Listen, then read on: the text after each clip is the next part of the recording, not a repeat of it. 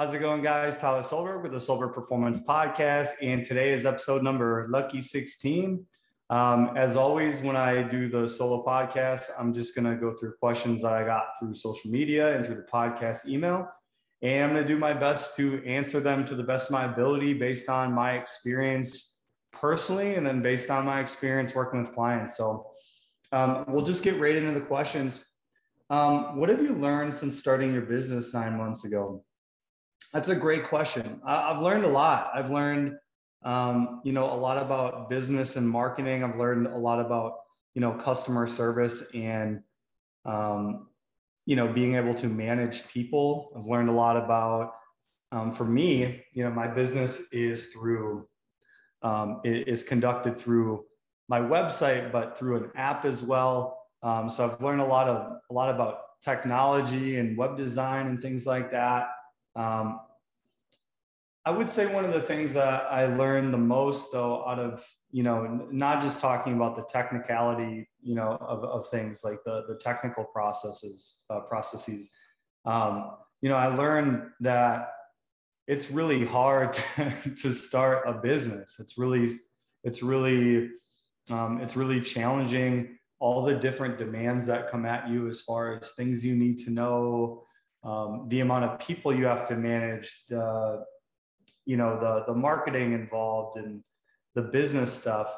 Um, that's not stuff that you're ever prepared for when you go to school and you're an exercise science student or psychology student. And um, so I've learned a lot about business um, and, and, a lot of the things that they don't teach you in school. Um, when you go to school, you know, for example, for me, you know, I went to school for exercise science and psychology you know, there wasn't a part of our curriculum that walked you through what you do if you're not working for a collegiate strength conditioning staff, you're not working um, for an already established gym.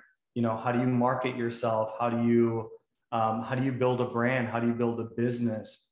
And that's a challenge. And you know, if you're if you're new to the game, even it doesn't really matter how long you've been training people. It's a tough thing to manage. It's a tough thing to set up. Um, and, you know, because, you know, really when you start, you don't even know entirely what your vision and what your culture and what your, um, I guess, kind of your vision for, for your business is. Um, you start out, you know, like for me, I was like, oh, I know I want to train people online. I know I want to have more freedom with my time. I know that the world is crazy and you know due to covid things shutting things down and people just getting out of the gym and not feeling comfortable going back in i know that online training is going to be a really great viable option for me to from a business standpoint and then a, a real way i can help people. So um, i knew i wanted to do that but i didn't know what it looked like at the beginning. So i think another thing that i learned about starting a business is it's okay to let your vision transform and and to allow your experience as you develop your business like allow allow yourself to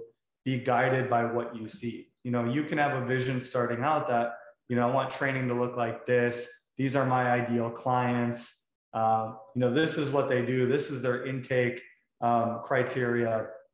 But that might change. And i think the reason why i've been able to be successful at this and continue to build my business is because I had a vision set up for myself of what I wanted to do and what I wanted to accomplish, but I let, you know, I didn't, I didn't make that take a, a certain form, you know, like I didn't, I didn't care how it looked as long as I really paid attention to what my clients needed, paid attention to what I needed as a coach and as a business owner. And I just kind of formed my, um, my practices gradually off of that. Um, so I've learned that I've also learned that, you know, it's it's tough managing a business when you start out because you're you know you're working with a lot of your friends and family. So that's a tough thing. You know those, those are some of the tough and i love my friends and family but those are some of the toughest people to work with just because you have to make sure that you're really um, you're really mindful about not crossing the line on your relationship with them while you're coaching them because you have a personal relationship with them as a friend or a family member And then there's a relationship that you can kind of have more so with a stranger, I guess, um, when you're coaching them, where you can be a little bit more objective. You, you don't have to be, you have to still be sensitive to their, you know, goals, needs, and personal preferences, but not to the same way you would with friends and family members.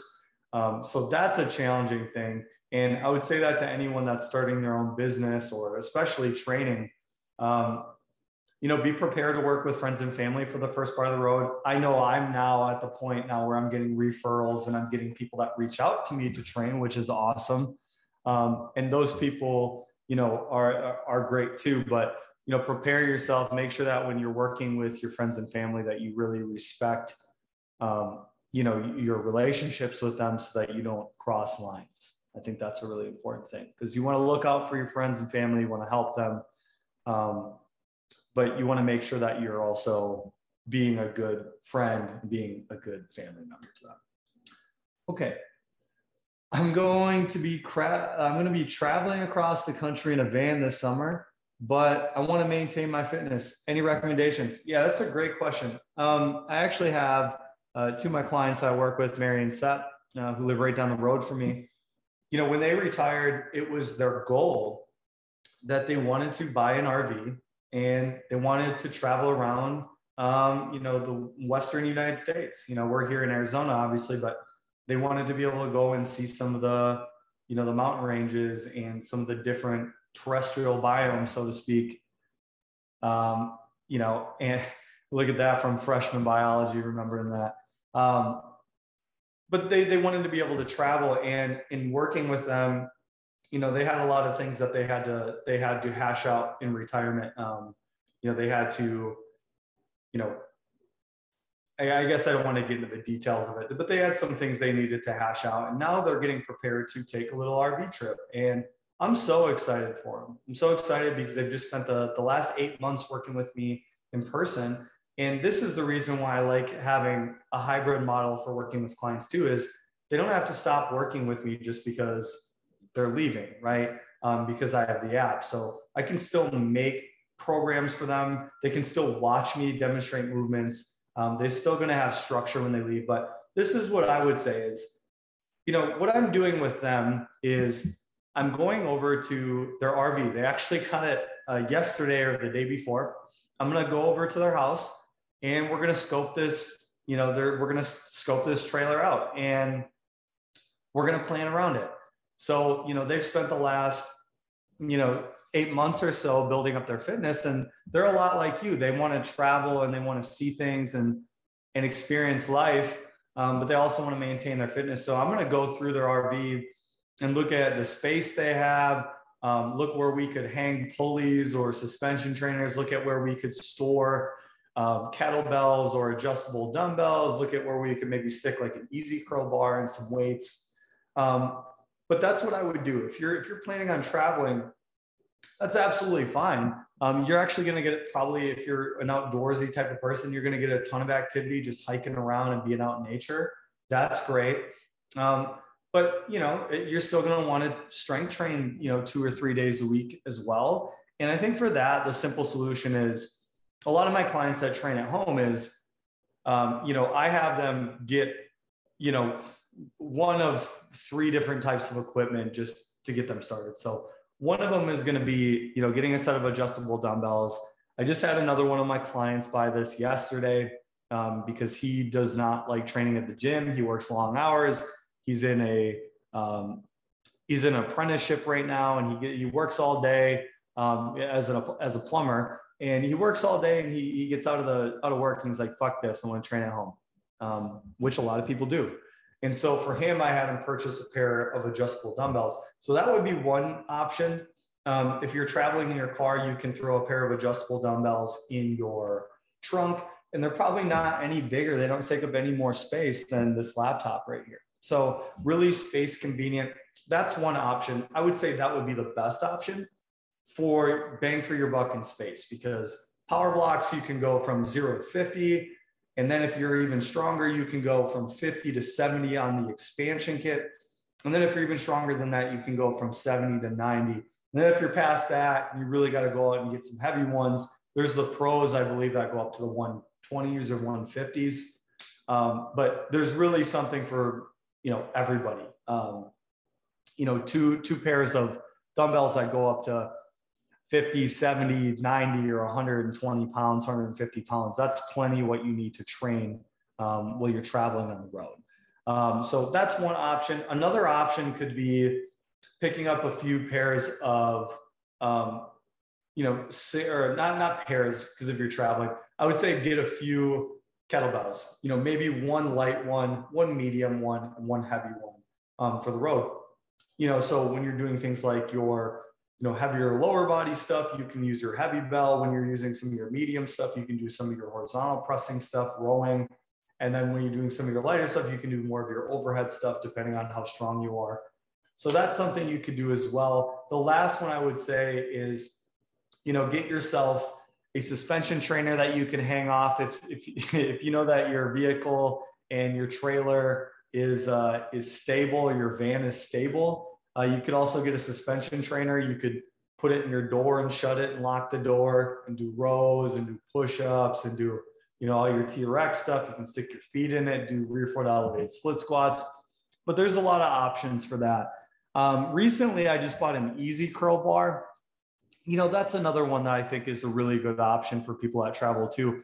Get, you know, go buy a 70, $70, 70 to $90 EZ curl bar you know, go on Craigslist, buy some some old beat up weights that you can load it up with and some clips. You know, throw your throw your weights somewhere in the van, throw the bar somewhere in the van. You know, that would fit pretty well um, for your traveling space as well too. So that's another option. Um, but good luck, man. I uh, I've actually been I've been thinking about doing that because you know what I do for work is I work mostly remote. And I was like, hey man, you know, what if I bought a van and I just traveled around and I set up in different states and did a podcast and set up in different states and you know drove to you know I know a lot of people within you know I guess within the fitness community it'd be cool to just drive places and meet with them and do podcasts and but you have to let me know how that goes. That's that's incredibly exciting. Um, and I love that you're you're looking at maintaining your fitness. You didn't just build your fitness up to go on this trip. You're actually looking at maintaining it through the trip, right? Because if you don't use it, you lose it. You know, it's very true. And um, that's really, really smart of you to be thinking ahead of how you're going to plan that out. So good luck and let me know how it goes. Okay. Um, what's your, uh, that's a great question. What's your stance on the DK Metcalf diet? You know, I've actually met DK Metcalf before um, while I was working at Mayo Clinic. Uh, really nice guy. Um, but I think, you know, I think he, when you're someone that's genetically gifted like him, and um, I, I, would say this doing nutrition coaching with athletes, especially, you know, even just the general population, people are absolutely terrible at, uh, at you know, doing a recap on what they ate at the end of the day. Their memory for what they ate is is usually terrible. They'll be, you know, I have clients that will come in that will be obese and they'll and they'll just be like, hey, you know, all I eat every day is this and this. And it's like, well, no, you no, you don't. You know, your memory is is is off because something's not lining up here. For people that don't know, there was this big thing on social media a couple weeks ago about DK um, they asked him what his diet was because he's an absolute animal. He's completely shredded, very strong, very fast, um, and and he's got the body composition of a physique competitor. Beautiful, you know, genes this man has, and he works hard too. You know, let's never take that away from people. Great genes. Um, I believe his dad played in the NFL too, um, but but guy works hard as well but he said that he ate all he had for the day was you know a coffee and four bags of candy in the day. And it might have been something else but you know I, I look at the size of someone like that and that's that may be what he ate that day before he came in to do the podcast. Um, but that's absolutely not what he eats on a regular basis. And i know where he trained for the nfl draft which was exos. And i know uh, you know the coaches there uh, that was not what they were feeding him to get him prepared for the combine. That's absolute nonsense. Um, but you know, the, you may you may have days when you're an elite athlete like that, and you have the genetics that, he does. Sometimes you can get away with eating coffee or drinking, uh, you know, a coffee and having four bags of candy. You, you really can. I wouldn't. I wouldn't. Uh, I wouldn't encourage the everyday gym goer to go out and try that diet. Um, that's not very very sustainable. But good question. Um, let's look at this here. Next one. I want to start Olympic lifting, but I don't know where to start. Any tips? Yes, I do. Um, you know, the first question would be is you need to ask yourself if you're doing Olympic lifting to just gain explosive power to support your everyday life and recreational activities you like, or you're trying to compete in Olympic lifting. Um, if you go with the, the competing part, there's going to be rules and regulations. Um, you're going to have to lift the bar from the floor. You're going to have to um, compete in certain weight classes. You're going to have to, you know, get your shoes and and all that stuff.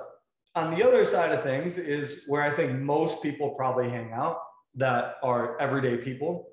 Um, I think that, you know, if you're just doing it to get a little bit more explosive and you just want to improve your everyday living and support your recreational activities, I would hang out more out on this side because, you know, the people are really good at Olympic lifting. They're built to do it. Um, generally, they're shorter. Generally, their their lever lengths, you know, their their um, you know the length of their arms and their legs and their torso is very very um, specific to helping them be good at Olympic lifting you know, if you're someone that's really tall, Olympic lifting is going to be kind of tough on you depending on your proportions. Not saying that taller people don't compete, but proportionally how they're built um, allows them to compete at that level. Um, but I would say, you know, if you're if you're someone that I work with, which is generally just someone that wants to use Olympic lifts um, to get a little bit more explosive, start with hang positions. You know, start with, you know, just working snatch grip, um, doing RDLs, work on snatch grip, on you know sitting back on your heels, you know, uh, keeping the chin up. I, I, would I would basically suggest you to go over and watch some of my videos on Olympic lifting um, from a hang position on YouTube. Um, Dan John also has some really awesome ones on his site, but these are built for the average person, right? These are not for people that are going to be competing in Olympic lifting. Um, I do a lot of my snatches out of a hang position. And really the way I coach it is as simple as this is, you know, you got your bar and your snatch grip. Generally, you're going to be using a hook grip when you're doing snatches. Um, you know, I would say if I'm working with someone for the first time, I'm using a lot of dowels, weighted dowels. Um, I'm not having them use a belt when we first start, and I'm having them go really light. And then I'm also not having them use wrist wraps um, when they first start because I want people to adjust their grip. I want their calluses to get kind of, I guess, grooved in. And I want to make sure that they're thinking about bracing when they're doing the lifts initially and getting the form down. Um, and I feel like once you start using wraps and once you start using a belt, they're great once you get heavier, once you have more experience. But when you start, I think it's they they kind of overcompensate for learning the movement in some positions. And that's just my opinion and my experience. Um, but yeah, I would say, you know, if you're going to start with Olympic lifts, oddly enough, snatches are easier to teach adults than cleans. And Dan agrees with me on this as well, um, because you just don't have the same type of wrist mobility involved. Um, you know, I even know for me, I, I hadn't done, you know, cleans in a while. And I started you know, doing them again just in a in a complex that I had that I was filming for a client. I was like, God damn, you know, my my uh, wrist mobility has really gone to shit um, since I, you know, stopped doing that, right? Because you do a lot of mobility stuff j- just to be good at Olympic lifts, or sorry, to just be good at explosive lifts like cleans. So I would say, you know, if you're going to get into explosive lifts, uh, start with a snatch, start with a dowel, Start with weighted dowels, start with a bar, start without wrist wraps and straps. You know, get your calluses and your grip up. uh, get your breathing technique and your and your bracing strategies right. Focus on as you hip hinge to get over your heels, to keep your chin up. And then when you get into the explosive part, think about jumping. Okay, don't make it any more um, complicated than that. You can always learn more strategies as you go. You can always buy, uh, you know, uh, maybe like Greg Everett. Uh, you could you could buy more complex coaching on Olympic lifting, but I would say if you're new to this, just start with that. Go from there. Okay. All right. It's kind of a lengthy answer, but it really just depends on who's in front of me.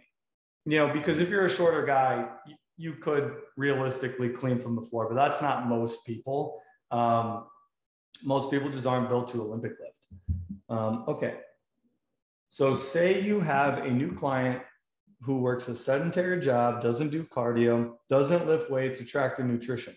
Sounds like a lot of people. Sounds like a lot of people, uh, especially when they, they first start training. But where do you start with them on designing a plan? That's a great question. You know, I would tell you that with this person that you described, you can start anywhere.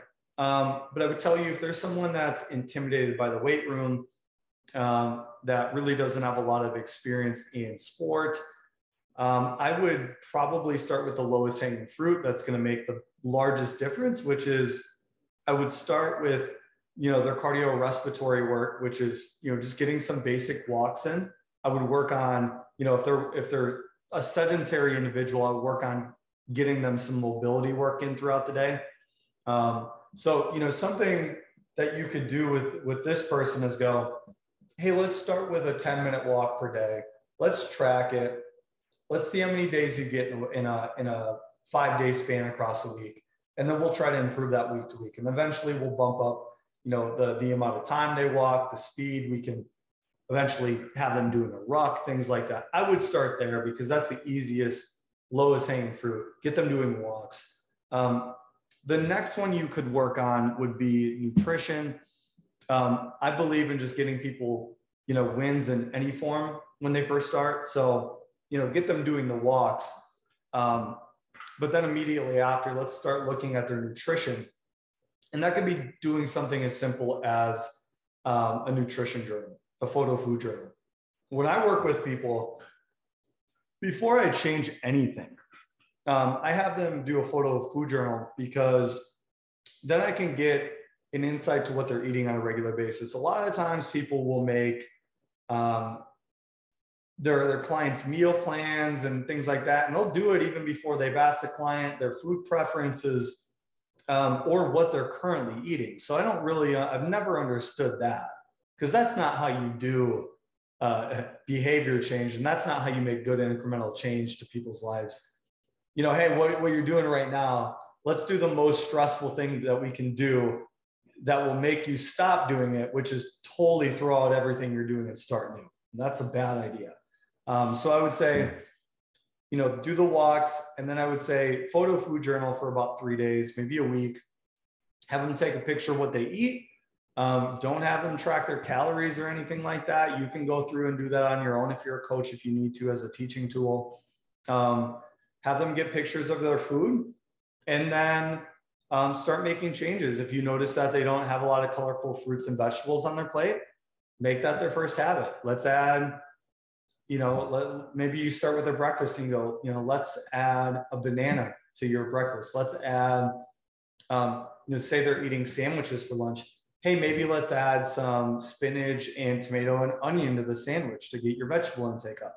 Hey, I see you're eating, you know, I see you're drinking orange juice for breakfast. Maybe let's let's do an orange or you know whatever you have to do to fill the gaps or um, you know fill the gaps or basically move them along the continuum look at processed food options you know start with that and coach them along the continuum this would be like you know from peanut butter to peanuts, whole peanuts, from apple juice to apples to, and it doesn't mean they can't eat those other foods, but that's a good place to start.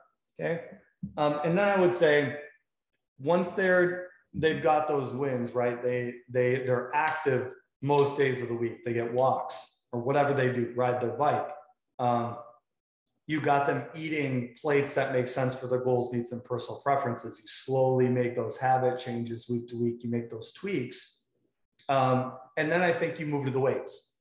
You know, there's some people that you can start further along that have lifted weights in the past. That might be where you start with them. But I'm saying if someone comes in, they haven't done any of that stuff, focus on, and they're, they're living a very sedentary life, focus on mobility, focus on walks, focus on their nutrition, and then start to build that um, the weight training routine in and start very slowly.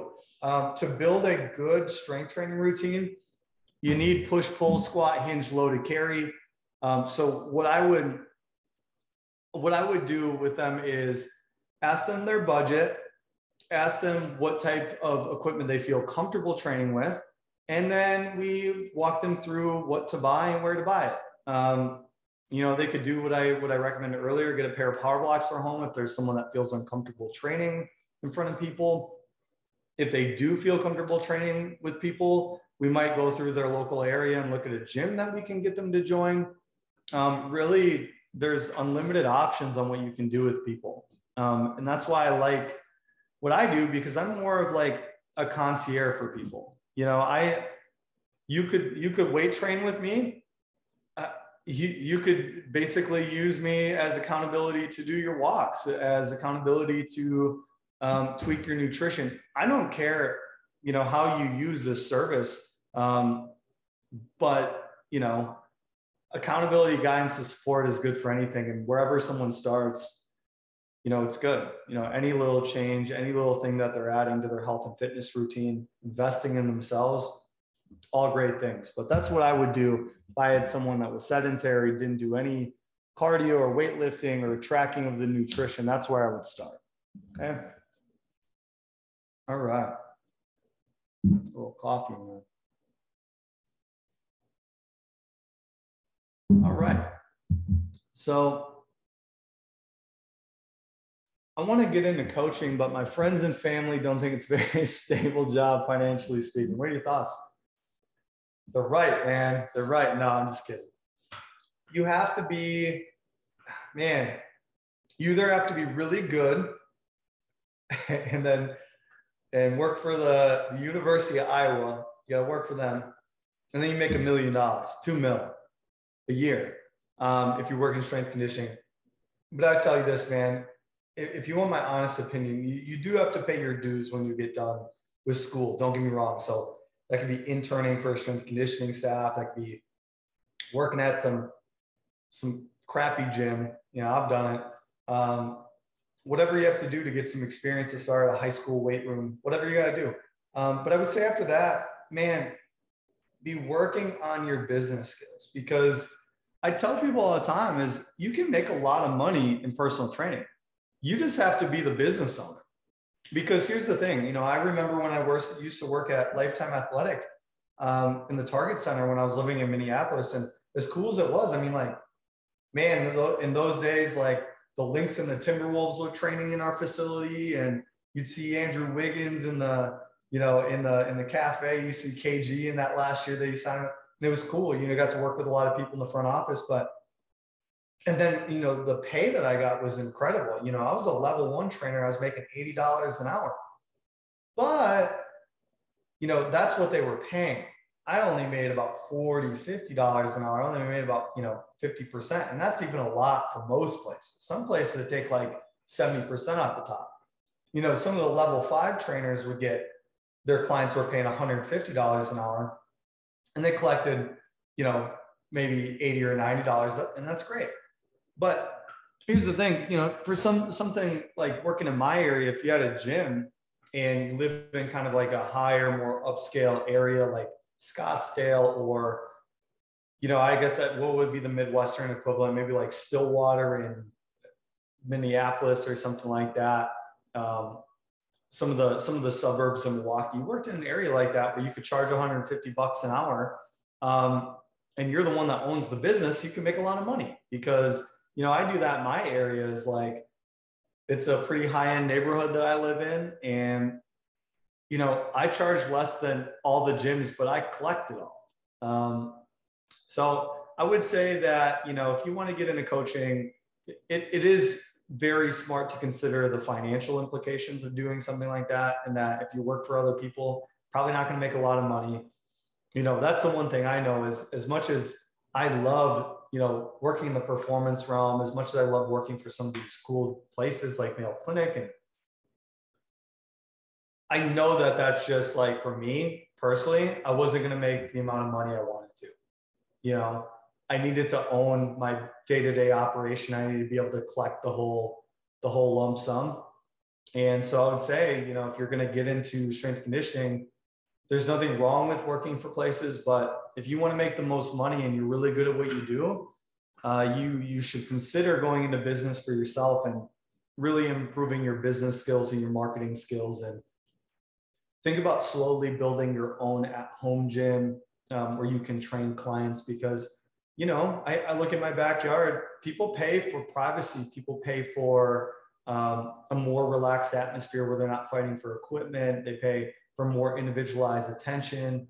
Um, you know, I look at someone like Ben Bruno, um, who lives out in LA, he trains, man, just about any celebrity you can think of, but man, I don't think his space is much bigger than two of these rooms. And he trains pro NBA guys and MLB guys and Chelsea Handler and all these, you know, these crazy clients that he has. He doesn't have a very big space, but he's great. He's a solid trainer and he's got great people skills. People love this guy. And he's obviously a hell of an entrepreneur.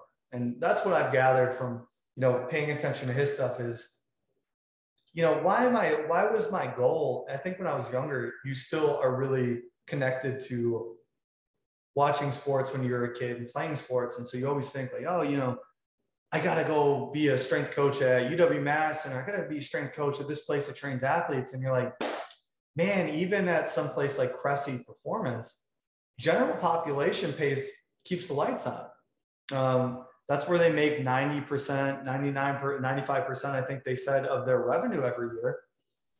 And so as cool as it is to train pro athletes, I kind of stepped away from that. It's like I can make the most amount of money training regular people, retired people, you know, living in a in a nicer community where I can charge more.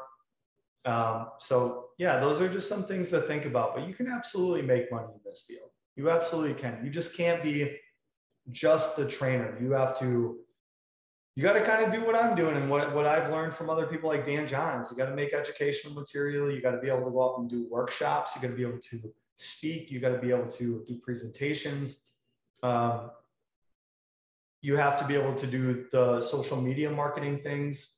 And I'm not perfect and uh, far from it, but that's the thing that I've gathered from, you know, just the short time that I've had a business over the last eight, nine months is there's a lot of potential to make a lot of money in this, but you just have to really be well rounded.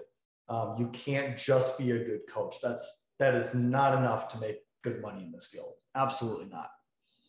So, and I would tell you, you know, if you're doing this for the right reasons, you want to help people, you know, you're in health and fitness because you believe in what it does for people.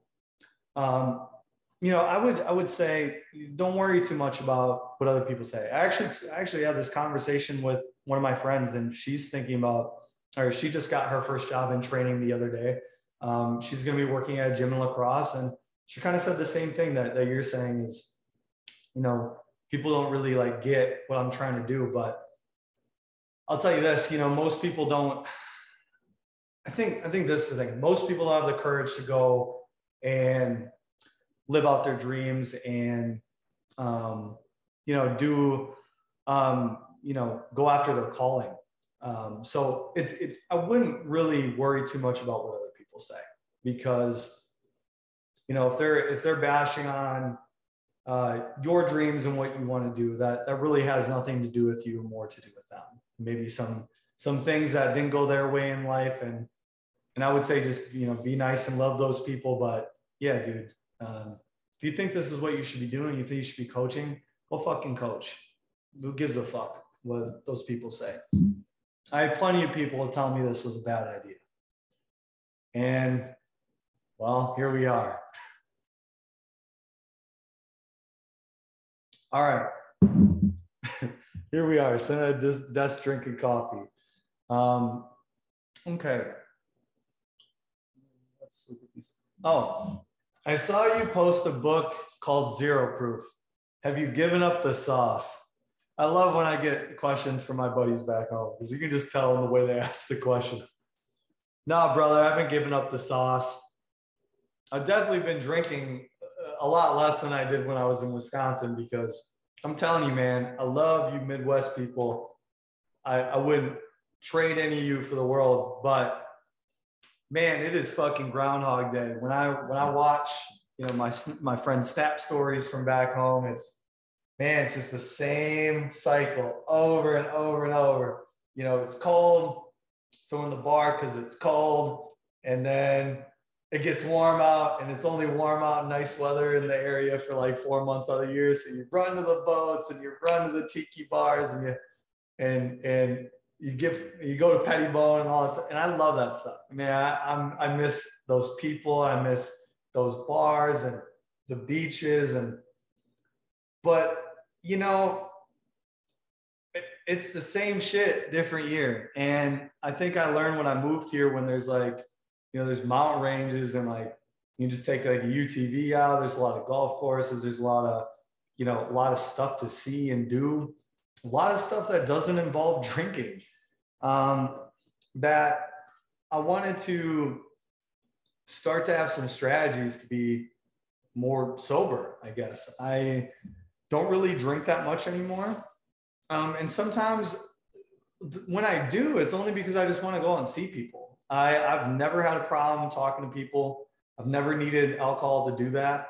And I'm not trying to sound like you know a bad time. If you if you're friends with me and you've been out with me, you absolutely know I'm I'm game. If I'm with back in Wisconsin with all guys, we're gonna hit do some shots and we're gonna do a bar crawl and all that stuff. Absolutely. But you know, I wanted to have some strategies for you know me going out to the bar and me socializing, but me not having to get completely shit faced to do it and just go out and hang out with my friends. I, I just felt like um, that is just something that's really unfortunate about the drinking culture of where I grew up. Um, and the people that I work with, I can tell it really, really fucks with them that, you know, they feel like they can't just go out and hang out with their friends without drinking. So it's like basically, I was working with clients that felt like they either had to forego drinking completely and have no social life, or go out and socialize and completely ruin any sort of health and fitness plans they have for themselves. And that's a real bummer, right? Like, I'm not saying that you can't go out and have drinks sometimes, but I'm saying that, you know, if you're going out and getting completely shit faced every time you go out and you're not going and you're older, right? Like you're over 21, those hangovers start getting worse and worse. And you start chopping more days out of your week that you could have been spending eating well, working on things, working toward your goals. Um, and and my thing was I wanted to look up ways that people could go out and drink and socialize, but not get shit faced. So, you know, I'm looking at zero proof drinks as being a really cool option for that. You know, my buddy, uh, you know, my client and buddy Brody that I just had on the podcast the other week, um, he's doing dry till the 4th of July. We ought to get shirts for the shit, but he's doing dry till the 4th of July because you know he's he's really like like me and like a lot of my other friends are we're starting to really examine our drinking behaviors. It's it's not to like we can't go out and have a good time and that we have to become these you know these fucking squares but it's you you have to understand why you're drinking and why you feel like you need to do that. Um, a big thing we realized was you know he was around athletes a lot and so it was always kind of a competition. You always end up binge drinking. You always and you know, some of those things as you become an adult and you become a business owner and you become, you know, and, and you're trying to be a good spouse and a good friend and and and meet your goals for yourself, you know, living like that just becomes less and less conducive of your goals. And so for me, you know, I bought this book and it shows you how to make all these cool different, you know, zero proof cocktails. Um, that shows you how to, you know, enjoy going out and socializing with a drink in your hand, but sometimes just doing it with no alcohol. Like as my business grows, I'm I'm a busy guy. You know, I got podcasts that I do for my own podcast. I, I you know, go on other people's. I, you know, I have to, um, I have to run the app. I have to do my coaching calls. I have to, and so, you know, I have to do all my filming. And it's like sometimes I just want to go out and socialize for a little bit and get the hell out of there. Um, and I got to have strategies to do that. So, you know, if you're someone that really struggles with your drinking behavior, I really uh, I really recommend you look into it. It's not just for people that abstain completely from al- alcohol. It's for people that want to take a night off, take a couple weeks off. That are like, hey, I want to get in shape for my wedding. You know, I, I, I can't be drinking in the meantime. What am I doing? All right, you can still go out and be with the fellas, be with the ladies, but you know, have have uh, you know a list and some of the ingredients and a little recipe on hand for you um, to to make your own drinks that are non-alcoholic when when that you know when that time comes that you you can't afford to to fuck up. So um or be fucked up um so yeah that's that's my my long answer to have i given up the sauce? I drink but you know i am i am as i get older i examine my drinking behaviors. I examine the the purpose it serves in my life what i'm trying to really accomplish when i go out. And I'm trying to just I'm trying to heal myself, trying to have better behaviors, trying to, you know, be mindful and think about things that I do because I know that you know, on the other side of 21, it starts to really impact your health and really impact your longevity. And, you know, I don't want to be, I don't want to be like having a family someday. And I know that's, you know, probably down the line, but it's like, and and be still be that guy that's going out to the bar every weekend and can't drink to socialize, has to drink until they black out. It's not the move, man. It's not the move anymore. Not for me. Um, you know, unless some friends come to visit. But you know what I'm saying? It, it's it's something that this is gonna be my norm. And then there's special occasions. Okay. All right. You said to follow sport dietitian's advice for nutrition. Um, do you have any recommendations for books or people to follow? Yeah, absolutely. Um, I would tell you that my first one, my favorite book is is Nancy Clark's sports nutrition book. Um, I think she's out on like her seventh volume or something like that. But just an absolutely great book. Um, I love that she's worked with all these elite athletes but she also counsels just everyday people as well too. Um, so she has a lot of experience and a lot of perspective. And the, one of the things that she always goes back to, and it makes me feel good about the way I coach people in nutrition, is like she's like, healthy nutrition is like being able to follow your internal cues. It's being able to give yourself grace. It's it's like loving yourself um, and realizing that your nutritional decisions have nothing to do with your self worth. Um, and you're eating to fuel yourself. You shouldn't be starving yourself. You know, um, you know, hunger is your body's natural way of telling you you need more. Um, I, I just love how intuitive in nature her principles are, and then just how straight to the point some of the some of the things she has in there about like um, recommend recommendations for carbohydrates for activity, um, teaching people how to count calories and things like that. Um, that's a that's a really great book to check out. Nancy Clark is awesome, um, and that's to be honest with you. If you look at most major sports nutrition plans and things like that, uh, she is a heavy heavy influence on that. Um, then there's Marie um, from um, Spano, Spano, I believe her last name is. Let me check this out quick. Marie. Spano. Yeah, Marie, I believe I'm, I'm pronouncing this correctly, but she is, you know, an RD, certified, uh, certified strength and conditioning specialist.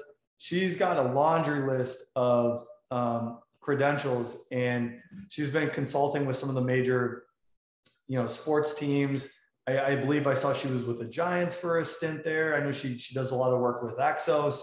Um, I love following her. She does uh, TikToks for supplements or you know dairy products or you know protein or anything you can think of. Um, so she'd be a great follow. And then, like I said, Nancy Clark would be great. If I went through um, some of my other, you know, people that I know, I guess I could give you some more people. That would be the main people that I would look to. That's where I look for for advice. Um, and I would, I would get a, I would get your nutrition advice from people that are qualified to speak to it. I have nothing wrong with influencers. People go out and get your money, right? Um, but you don't want your nutrition. If you're a person that wants to make sure that you're getting good information, don't go to fitness influencers, right? Don't, you know, especially if you're like past 21, don't be getting your advice from some 18 year old fitness influencer, some, some person that's a sophomore in college. Again, everybody has to start somewhere. And I've been that person. I've been that person that was, you know, 21 years old, you know, and, and I got, I'm an exercise science student and I know everything. And I didn't know shit. And, you know, there was a lot of times that I was nutrition coaching people when I was younger. I just didn't know better. And, you know, if you want to, if you want to set yourself up for success um, with your nutrition, you know, go talk to an RD, follow, follow registered dietitian, specifically sports dietitians would be the most qualified one to speak to most of your situations. Um, you know, follow the right people because they're going to be able to speak to your situation in more of a, a you know, a tailor-made way, a little bit more individualized than, you know, some one individual person that goes, I did this, look what it did, look at me. But I, I wouldn't be able to coach someone else how to do this to themselves as well. Okay. So be very, very careful about who you follow um, because you know you might end up spinning your wheels and doing things that you're not supposed to be doing for your goals uh, needs and personal preferences. But all right let's get back over to the questions here. I i'm trying to lose body fat but i also want to keep my strength. Oh me too. Um, is there a way to lose body fat and get stronger? Well yeah, if you're really inexperienced. Um, you know, if you haven't been lifting for a long time, there's absolutely no reason that you can't improve your absolute strength measures and lose weight at the same time. But if you've been training for a long time, you know the game. Uh, as Dan would say, if you chase, you know, two rabbits at once, you end up going hungry. Or Pavel says that too. Um, you know, it, there's just some things that don't work very good together. You know, absolute strength work and trying to lose body mass or lose body fat percentage, lose, lose uh, body fat, they just don't work very good together. Actually, when I do programming for people that are in fat loss phases that are more experienced lifters, it's not like I don't have them barbell lift, I do, but they should expect that some of their lifts will drop as they're, you know, as they're, or they'll only maintain as they drop in body mass. But I really like to, to program more relative measures of strength than absolute. So absolute measures of strength would be like how much, what do you bench, right? What do you deadlift? What do you squat? What do you clean? That's going to be put weight on a barbell. That's an absolute figure, right? That doesn't, that weight is that weight regardless of what you weigh. Okay. But relative measures would be you know, for my body weight specifically, how many reps of X can I do? And this could be movements like a chin up or a push up or a single leg squat or things like that, right? That are more body weight in nature. Um, and I like to train those things while I'm in fat loss phases. So, you know, as your body mass is dropping, you should be able to do more push ups. As your body mass is dropping, you should be able to do more pull ups. Um, if you're programming correctly and you're maintaining as much lean muscle mass as you can. There's absolutely no reason that you can't con- still continue to train hard. You just want to be smart about the things you train. So I would say, you know, if you're trying to lose body fat and keep all of your absolute strength, it's just not a realistic thing.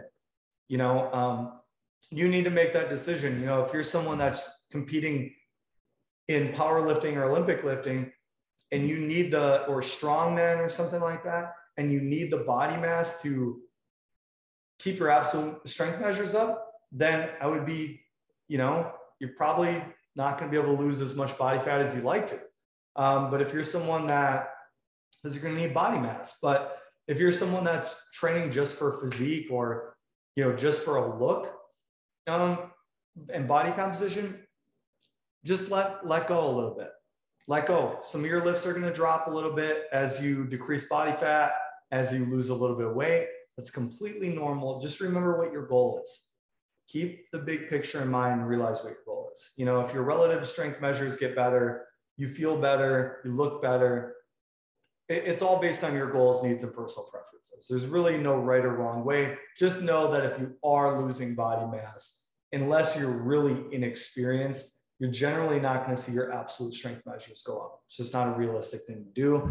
Um, muscle and strength work really well when you're in a caloric surplus. And then losing body fat works good when you're going into um, a negative energy balance, negative nitrogen balance, a, a calorie deficit. Okay. So, all right. You said this is the year of taking care of things that you've been putting off. Can you describe what this means to you?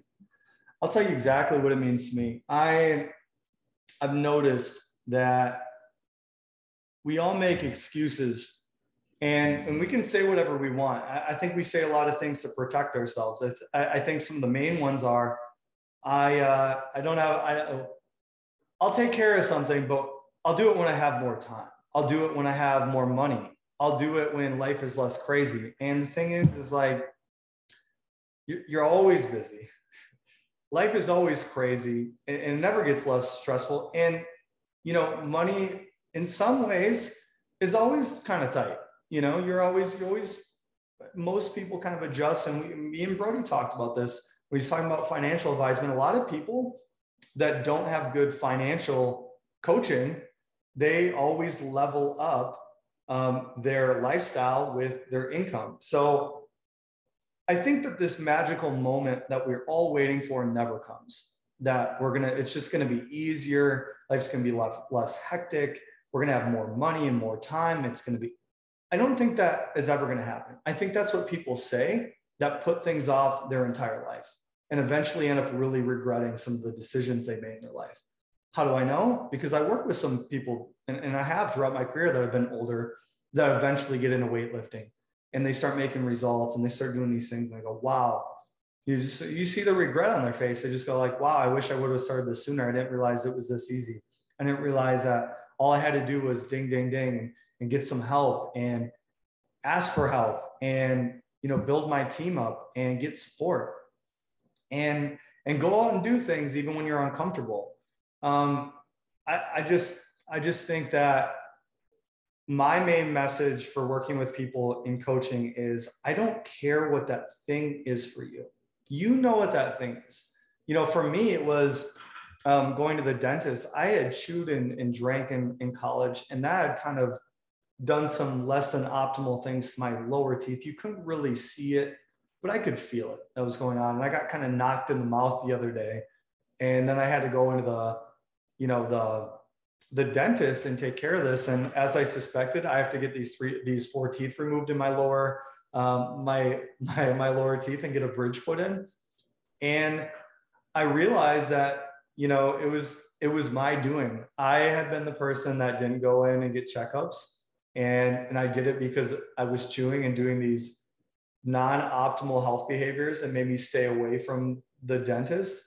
And then it just kind of snowballed. And I kept telling myself, I'll go in later, I'll go in later. And then you start to become afraid of facing reality. And I think you just keep making those excuses for yourself and you don't help yourself doing that. You don't. You know, one of the people that I work with, um, you know, this is a good example. One of my clients I work with, you know, he's been dealing with a knee injury and my biggest emphasis to him was just like, look, we can worry about getting fit at a later date and things like this, but you know, he is moving into a career for being in coaching and your body, you need your body to, to coach and make videos and things like that. And I, I emphasize to him is like, this is the year that we're going to take care of these hard things right away. You're not going to be someone that puts off this old injury until you finally have to get surgery. Fuck that. We're taking care of it. Um, you know, I've I have friends. I have a buddy that was in bartending, and and I, and I um, and I'm super proud of him because he was realizing that, you know, his his bartending career was um, getting in the way of his physical and mental health. So he know he he knew he needed to get out of there.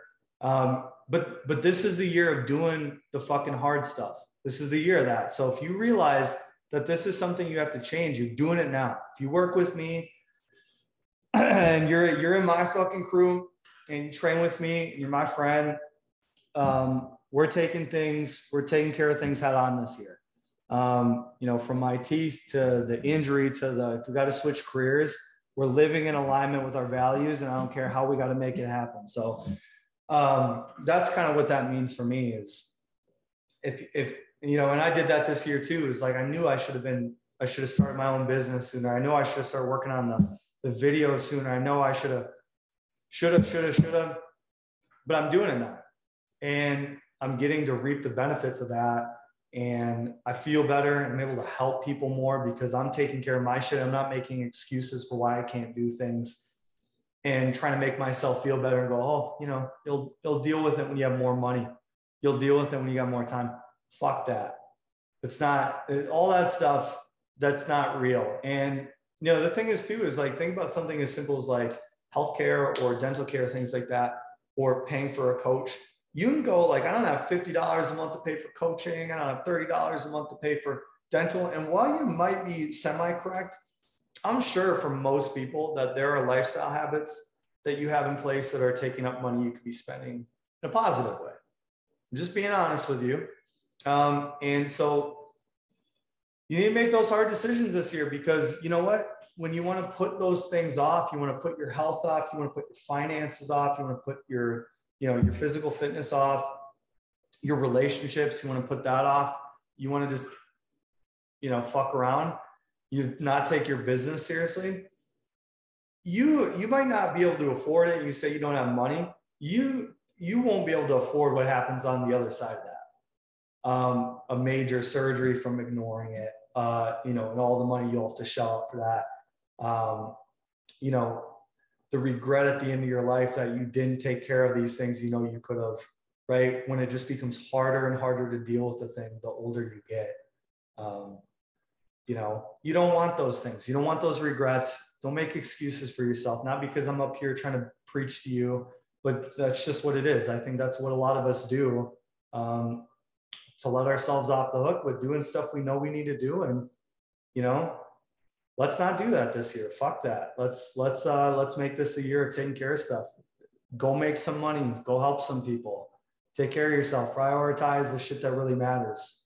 You know there there's there's more to life, man. There's more life than a lot of the stuff that um, that I was doing. I know that you know some of my friends were doing, and we're just coming to these realizations as adults, and and we're still young enough to make changes. So um, I'm really, really hopeful and, and and excited for the future for that.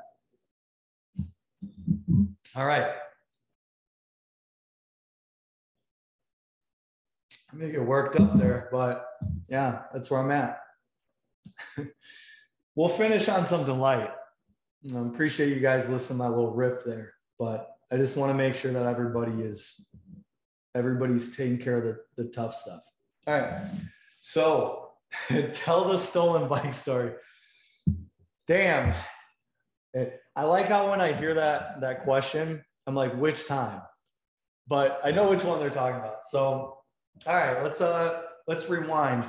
Let's rewind a little bit and let's go back to Rapids uh, in, in, the summer. and what, what year would have been, but um, I, I, was getting ready uh, to go to college and I was out with my buddy and you know, we're out at one of my buddy's uh, shops. We're just drinking in the shop and, you know, had, had 10 or 10 or 30 beers, you know, you know how that goes. And, uh, you know, we end up getting picked up by a sober driver and we're getting drove around the lake. And for some reason, you know, me and my buddy Hunter are a little, a little tuned up. So we just want to get out of the car and run around. So we do. And I don't know why. And again, it's like as an adult, I feel bad telling these stories, but look, we we lived in the middle of bumfuck. We lived in the middle of Wisconsin, right? And we did some we did some redneck shit back in the day and uh, some some degenerate stuff. But got out of the car and we started just like running around and shaking street signs out and stuff. And we were messing with his uh, with his dad's house and like waking people up. And we ended up there's a there's this area around White Sands and Rapids, and there's this little thing. It's called the Bubble. It's like a little dam area, and I remember we were just you know, we were just drunk having fun. Wind swam in the bubble, completely clothed. Um, get out of the bubble. We're running around and stopping at our friend's our friend's house that live like around the lake, and we're having fun, you know, because obviously we're we're still drunk, so you know this is all fine and dandy, and but then it starts to get kind of cold, and we're like, God, we gotta, you know, we gotta get back. How the hell are we gonna get back? We're right by a by a you know, by a, a, a campground. And anybody that I grew up with knows like how shit went in the campground, uh, good or bad. You know, when you're when you're younger and you're trying to get alcohol underage, you go into the campground, steal a cooler. If you need to get around, you go into the campground, steal a bike. Which obviously, again, I would not do now, but that's just what happened, right? And so, you know, me and my buddy are like, we're starting to sober up a little bit. We're like, okay, this kind of sucks. Like we're completely so close. We got to get back, whatever. So we steal these two bikes and drive them back to his house. And I think it was like two days later, I went off to college. And I'm like, well, you know, whatever. I'm going to bring this bike with me because, you know, why not? Um, so I take this bike with me to college. And it's probably, I don't have a bike lock. You know, I've never had a bike lock my whole life. Um, you know, because I either had a shitty bike or I just didn't lock it up um, and no one stole it. Um, but I get to school and I'm going to class one day and I, I set my bike in the rack and I come back outside and it's gone. I'm like, God damn it. So I'm like, I got an idea though. So I call my buddy Tim and I'm like, Tim, someone stole my bike, but I have an idea. I was walking around campus and I finally found this fucking bike. And I'm like, I have an idea. Let's go to Walmart. So he picks me up. He just got done with work, and you know Tim's in the army at this point, and um, he picks me up, and we drive to Walmart, and we buy a bike lock. And I find this bike on campus. Come back. I read a note, and I'm just like, "Hey, I know who you are. I have a picture of you of you, or I have video of you stealing my bike, but." If you return, if you take the lock off this bike, because they had a lock around the bike, Otherwise, I would have just stolen it back. But they put a locker on the bike. So I write, so I buy my own bike lock and I put my own note on there and I say, okay, I know what you look like. You know, I have video of you stealing the bike, but I'm not gonna, I'm not gonna report you if this bike locks off by X amount of time. And so I go to my, the rest of my classes and I come back at the end of the day. And then the bike locks off and my stolen bike was now my stolen bike again. So yeah, that's a stolen bike story. What's funny is eventually that bike, that bike ends up getting stolen. One time I forgot to put the bike lock on it anyways, but there's a bike story for you. Well, I want to thank you guys for listening today to episode number 16. And by the next time that I do a podcast, I should have four new bottom teeth. and uh, you know, I appreciate everybody that submits questions and takes the time to to listen. And you know, to my clients, my friends and family, everybody that's been rocking with me on this podcast and through the app and and uh, you know, training with me in person and and just just everything, man. I just I appreciate you guys so much, and um, you know, I couldn't do it without you. So appreciate you guys, and uh, I'll talk to you soon.